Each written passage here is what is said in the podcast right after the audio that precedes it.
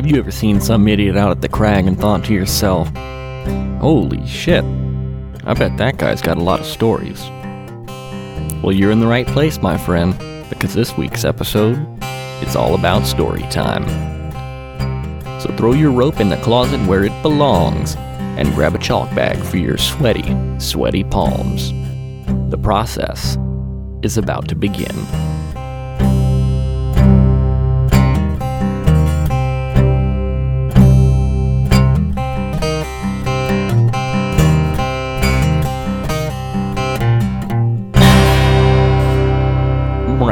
Current goings on in life.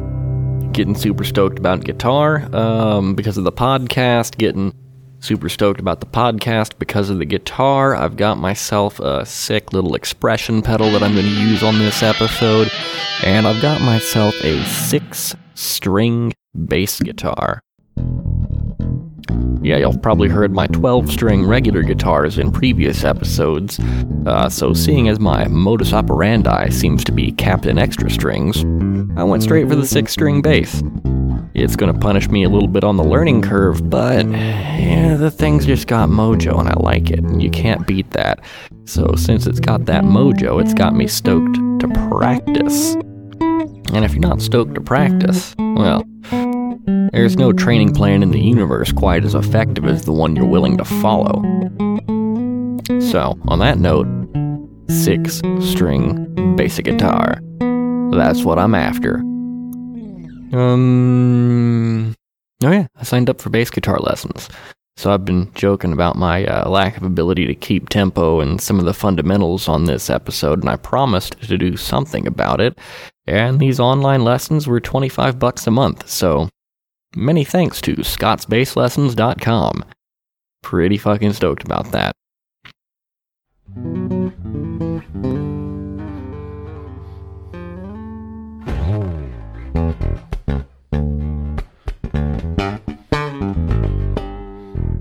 Hey guys, how's it going? Scotty from scottsbasslessons.com and today we're talking about technique. Technique fails. Bass technique fails. The reason why I want to talk about bass technique fails is because our technique on our instrument is it's kind of like the foundation of everything we do. If we get this wrong, everything is going to be wrong. Once upon a time, I was a new climber. Who wasn't, you know? Everybody's new sometime. And we wanted to go on a big, grand old trip. We'd never done anything like that before, though. So we set our destination as Colorado. Went with my girlfriend at the time, and she had family up there. So we were going to go visit the family for the 4th of July, and then keep driving around to go do some rock climbing. Pretty cool little experience. So we printed out a bunch of sheets on Google Maps and we had a big old atlas, and we charted our direction towards Colorado. Right as we were leaving Houston, we were fleeing with a tropical storm right on our heels. We got the fuck out of Dodge just in time. So we drove our way through the uh, nothingness, which is the path, uh, the panhandle of Texas, through Arizona, on up to Colorado, hung out with the family, blew a few things up, looked at the uh, nature behind the cabin, and then after that, it was time to go rock. So we rolled on down to Golden Gate State Park. And we hung out there. We were able to boondock it. Well, not quite boondock it, but the camping was cheap. And then we, uh, I had my little old Nissan Frontier, and uh, one of my favorite games is called How Far Can I Go in Neutral? Love that stick shift. I think I went something like 26 miles in neutral. It was like piloting a roller coaster, but with brakes when you need them. And we got down to Boulder, and we were expecting to encounter rain you know, afternoon thunderstorms are a thing that we'd heard about. You know, the kind of thing that has people shaking in their little space boots. And so you got to get that good old fashioned alpine start. so that you don't wind up in trouble. What we weren't counting on was rain at 9 o'clock in the morning for an entire week. That tropical storm we had fled, what was left of it had caught up with us.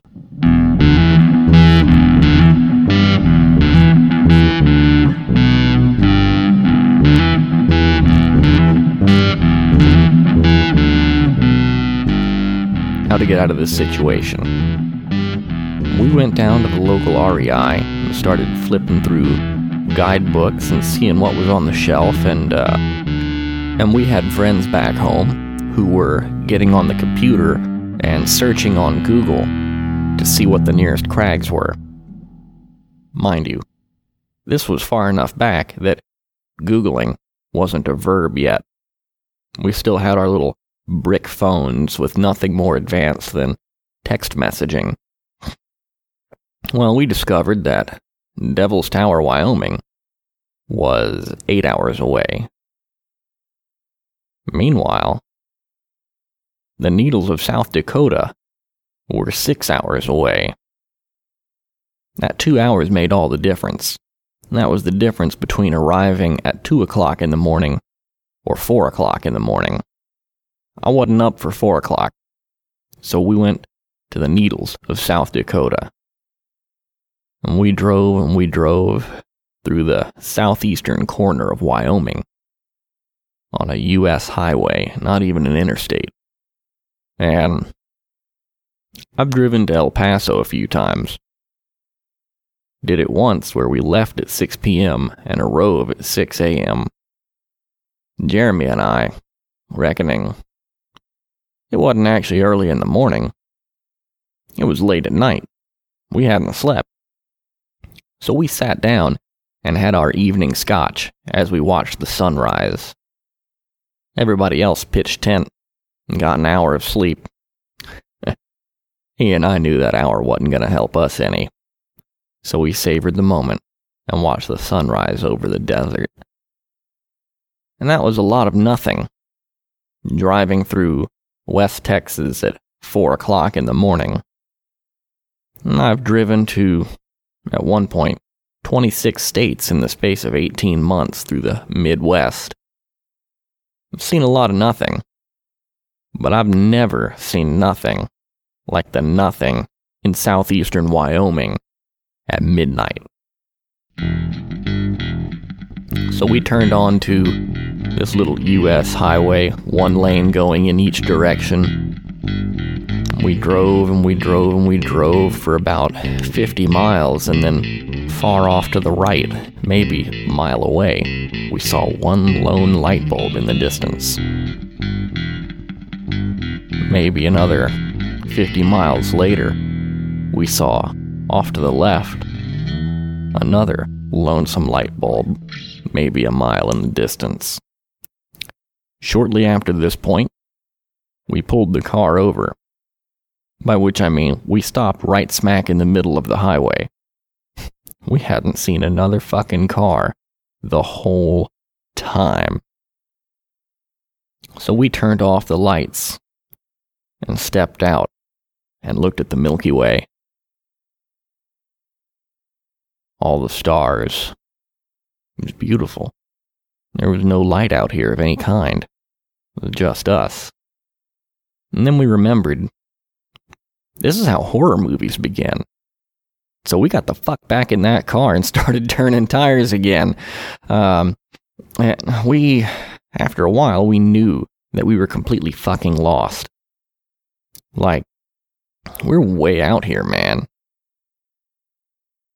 Where the hell is our turnoff?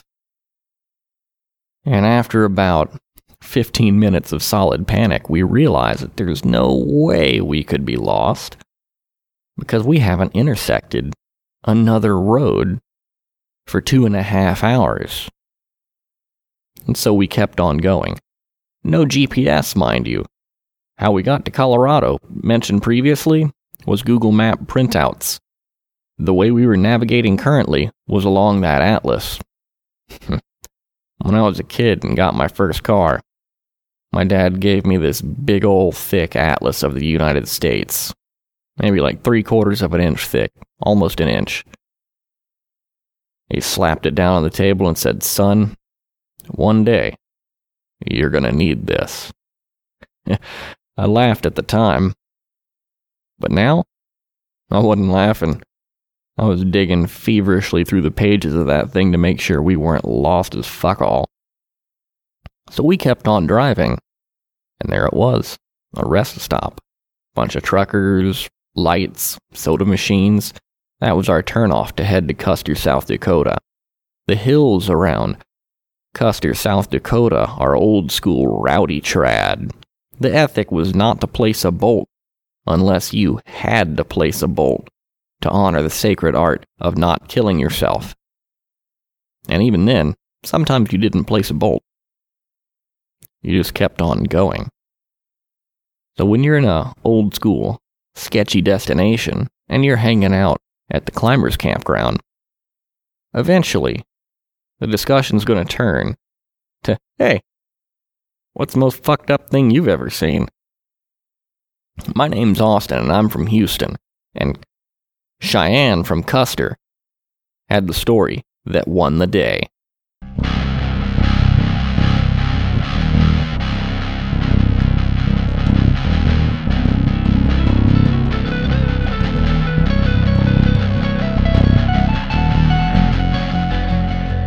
Cheyenne, you see, was one of those itinerant wanderers in a station wagon.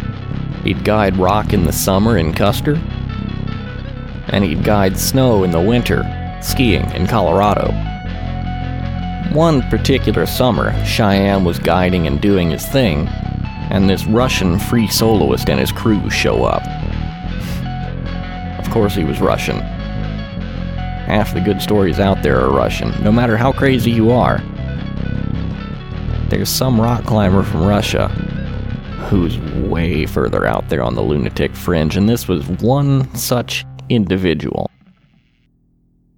He was running around free solo and stuff. He'd never been there before, so a lot of it was on site, and people were kind of wigging out. He was making them nervous, but after a week or more, they were kind of desensitized. It was like, oh, it's that dude again. Uh, by Custer, South Dakota, there are the Needles. A lot of fingers pointing out of the earth where the summit isn't much bigger than a elementary school desk. Well, one day, Captain Free Solo was sacking up for a spire that was 110 feet tall, and it had a 100 foot crack in it. It went at 510B, and the cruxidal region appeared to be off with. So he sacks up, right off the deck. He's thrutching and groveling, but it's off with. That's what you do. You thrutch and grovel. Then the crack narrowed, down to fists. He was being careful because they were rattly, but fist jams are rattly. That's what you do. Then it narrowed down a little bit more to hand jams. Tomahawking, tomahawking, tomahawking, tomahawking. This dude was just swimming right along. But that's what you do with hand jams. You swim with it. And the hand jams got tight, went down to finger locks, and they started moving slow and technical. But that's what you do with finger locks. You move slow and technical. And then the crack ended. 110 foot spire with 100 foot of crack. He sits there, jams his feet for security, and contemplates life. He was horribly committed at this point. Reversing those rattly fists and that off width would not be pleasant. While from below, the crux had appeared to be the off width, such was not the case. The crux was the end of the crack, 100 feet off the deck. He reaches up with his right hand, pawing around at the blank rock, not finding anything to his satisfaction. So he reaches up with his left hand and he came up empty. Shifting his feet, he tried again. The right hand, nothing more than a couple of smudges to sink his fingers into. He shifted feet again and went with the left. Nothing. Aha, chalk. Maybe chalk will help. So he chalks up his hands for a little bit of dusty courage, and he's still stalled. So he looks over his shoulder and yells, Pile the bags! Boom, boom, boom, boom, boom, boom, boom. All of his buddies start throwing their bags at the base of the crag. After they're all successfully piled, he nods his head with satisfaction. Zat! And dinos. For this thing that's nothing more than a muffin. Pulls over the top and down climbs the 5 8 on the other side of the spire. One. What the fuck? Two.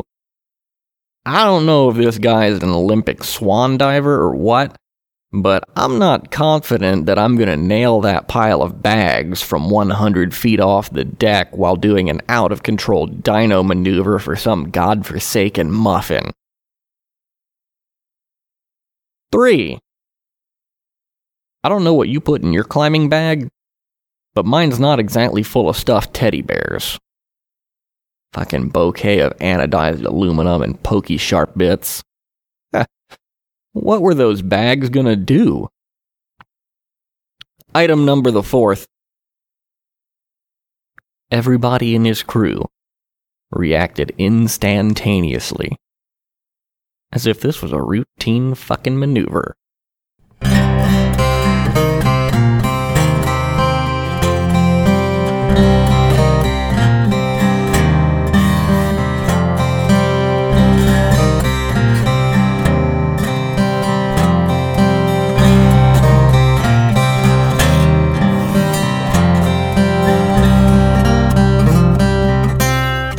According to legend, once upon a time.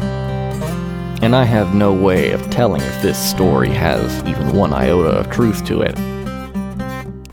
But, according to legend, once upon a time, on the Great Trangos Fire, there was a Russian crew, noting a theme here, and an American crew, sharing a bivy ledge for all I know, this might be the rock climber version of a priest and uh, whoever walked into a bar.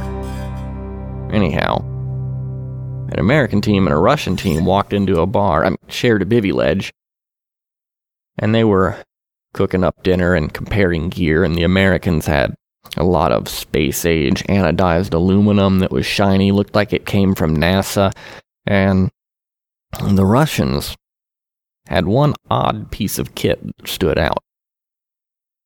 It was a carpenter's tool pouch with open pockets. Hey, uh, what the fuck is that for?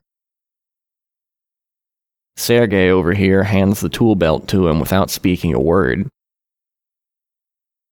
Our American counterpart looked inside the bag, and it was pitons, just sitting there loosely.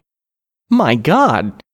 What the fuck are you gonna do if you fall? All these pitons, they could just spill out and then you're marooned up here. Finally, Sergey is inspired to speak.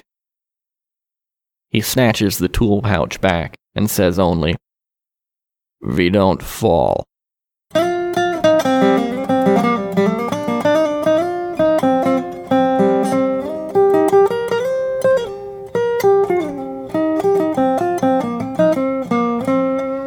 Friend of mine, in the primordial days of the internet, swears he saw this video on YouTube or some such of the Huber brothers climbing together in Yosemite. We've got Huber number one climbing the rock, Huber number two operating the belay, and high up on the rock, Alexander Huber says, Thomas, I cannot do the move. I'm going to fall. Thomas, not having any of this, says, No, just double the power. It was like somebody was flipping on the switch inside of a nuclear bunker, powering up everything to light this rocket and send it off to the stratosphere. Just boom. Okay.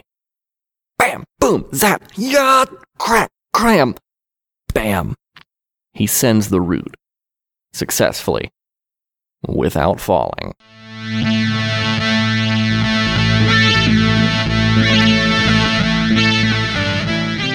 Legend has it that this next story took place roughly 1500 feet up El Cap, way up there in outer space, halfway between up and down. Two climbers had met in Camp 4 off of a notepad on the message board. You want to climb El Cap? Fuck yeah, I want to climb El Cap. Let's climb El Cap. Okay. So they climbed El Cap. And this uh, one pitch that they were staring at was sort of a 5'11 finger crack layback. Dude takes off from the belay. Boom, bam, boom, bam, rocking out the lay back. Dude number two says, Hey man, place a piece. Yeah! Boom, bam, boom, bam. Keeps rocking out the layback, not putting gear in. Place a piece. Yeah! Boom, ba, boom, ba, boom, ba. Getting little bit pumped. Hey man! Place a piece! Yeah! Boom, bam, boom, bam. Boom, bam, boom, boom. Clip, anchor, done. He finished the pitch without placing a single piece of gear in 100 feet. Guy is just stoked out of his gourd. They just saved a lot of time. His climbing partner gets up to him. Hey, what the fuck, man? That was the most reckless thing I've ever seen in my entire goddamn life.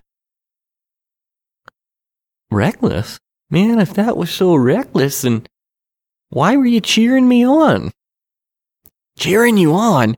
How in the fuck is yelling place a piece cheering you on to do that? oh man. I thought you was yelling unleash the beast.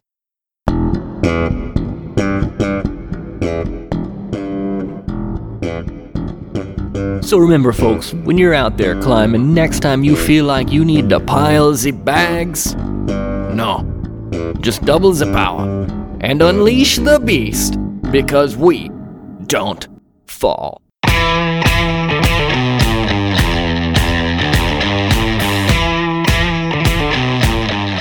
All right, guys, I'm getting stoked for 2019. The uh, winter training is going well. The fingers are feeling strong as can be.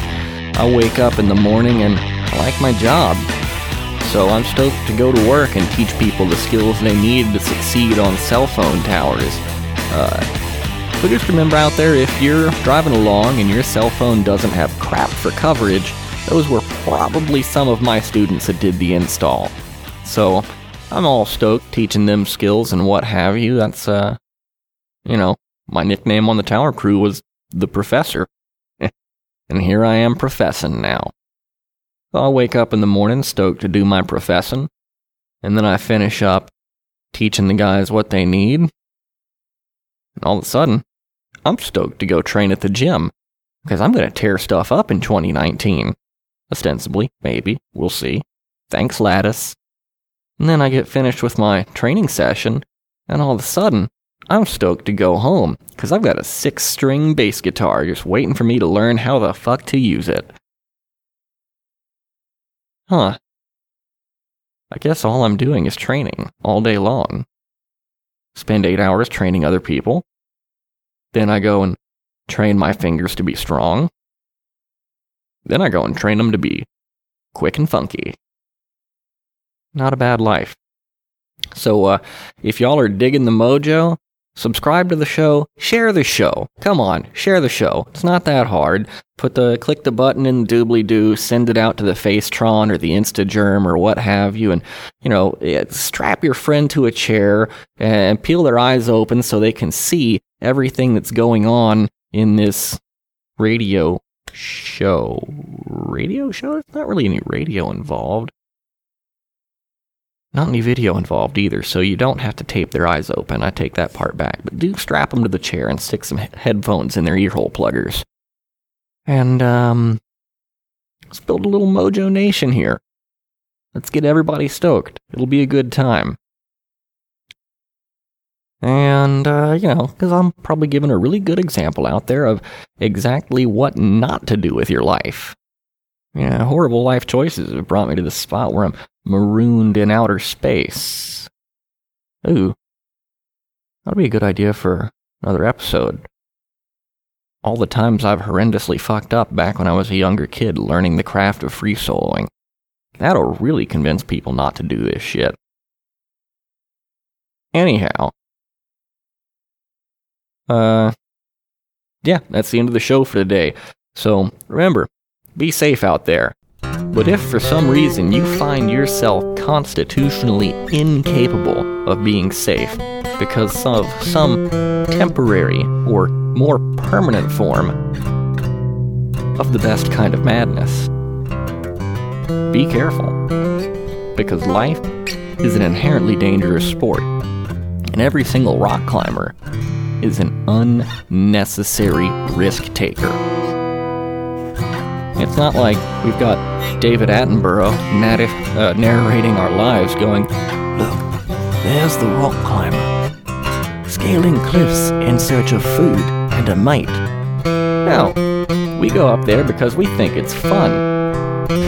How fucked up is that? You could just walk around the backside and here we are, flogging our fingers against these plastic bouldering walls and fingerboards so that we can go up it the dumbass way. Bonkers. And y'all think I'm crazy. Speaking of crazy, just a pleasant reminder out there that this show, it doesn't have anything to do with big climbing. No, we don't get free shoes. We don't get free nothing. We, meaning I, make my own way. I've never been a dirtbag, but I have smelled really, really bad at times in my life. So this show, it's about as far away from big climbing as you can get. You think this is big climbing? No way, my friend. You could be in the middle of the Mojave Desert, smelling bad, living the life, visiting naked hippie hot springs, only to roll back into Las Vegas with desert funk crusted all over you to catch your flight home. And you realize, hey, I've got one of them JOB things. I've spent a lot of time in hotels. I've got reward points, and boom, the Palazzo shows up on your reward point company. And so you're able to book a night in a suite for free and you walk up into the lobby of the palazzo with the ching ching and all the lights and the money flashing around. And you see a line of people in suits waiting to check in. But over to the left, there's the platinum premium line.